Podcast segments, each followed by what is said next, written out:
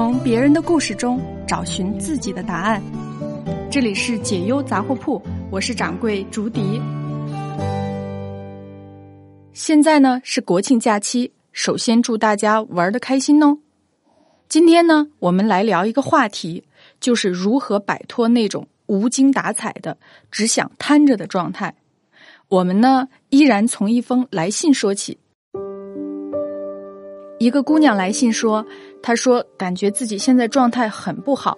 之前呢，在公司是属于很活跃的类型，公司各种活动都积极参与，每天呢都觉得精神饱满。而现在呢，每天都死气沉沉的，对各种事情能不参与就不参与，也懒得向别人提供帮助。倒不是因为自私，而是觉得没精力。”感觉能把自己分内的事情做好就已经很不容易了。他问：“这种状态应该怎么破呢？”关于调整情绪状态的方法呀，有千千万万种。我呢，不想从这个角度给你建议。那我想让你干什么呢？我呀，想让你摸一摸自己的腹部。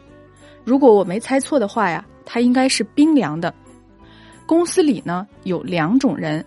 第一种人呢，热能很足，他关注外部性，愿意帮助别人，常常是活动的发起者，乐于助人，每天啊都精力充沛的。另一种人呢，热能很低，遇到麻烦或者问题立刻隐身，不太参与公司集体性的活动，每天看起来呢都很沉闷。这两个阶段啊，通常轮流在我们身上出现。只是有的人呢，更多的时候是处在高热能阶段，而有的人呢，则是更多的处在低热能的阶段。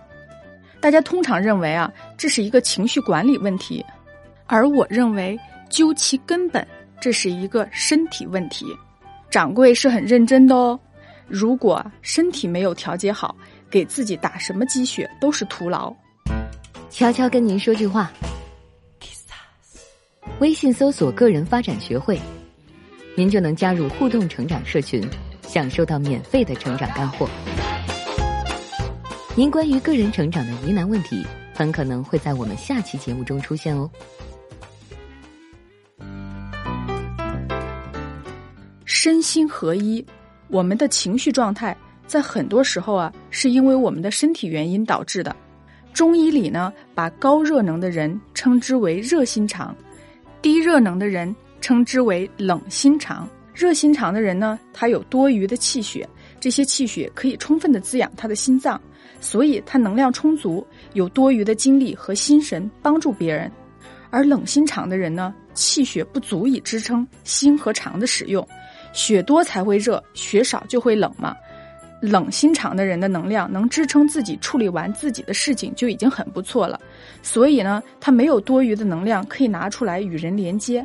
当我们处在低热能的阶段的时候呢，不必自责，充分的接纳自己没有力量的感觉，同时呢，慢慢的调整自己。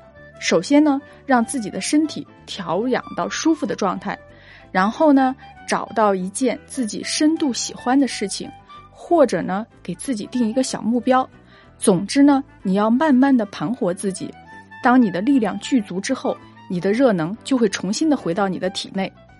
我们观察四周啊，就会发现，那些充满热能的人，总是更容易在职场里获得发展和成功，因为他们有吸引资源的能力，会形成一个属于自己的场域。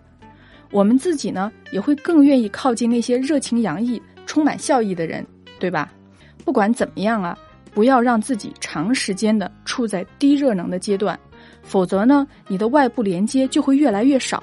很容易陷入那种习惯性绝望和习得性无助之中，眼界和格局呢也会越来越狭窄，最终啊，你的人生会进入到一个下降通道。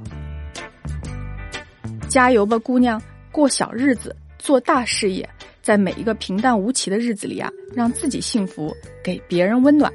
好了，今天的节目结束了，我们下次见喽。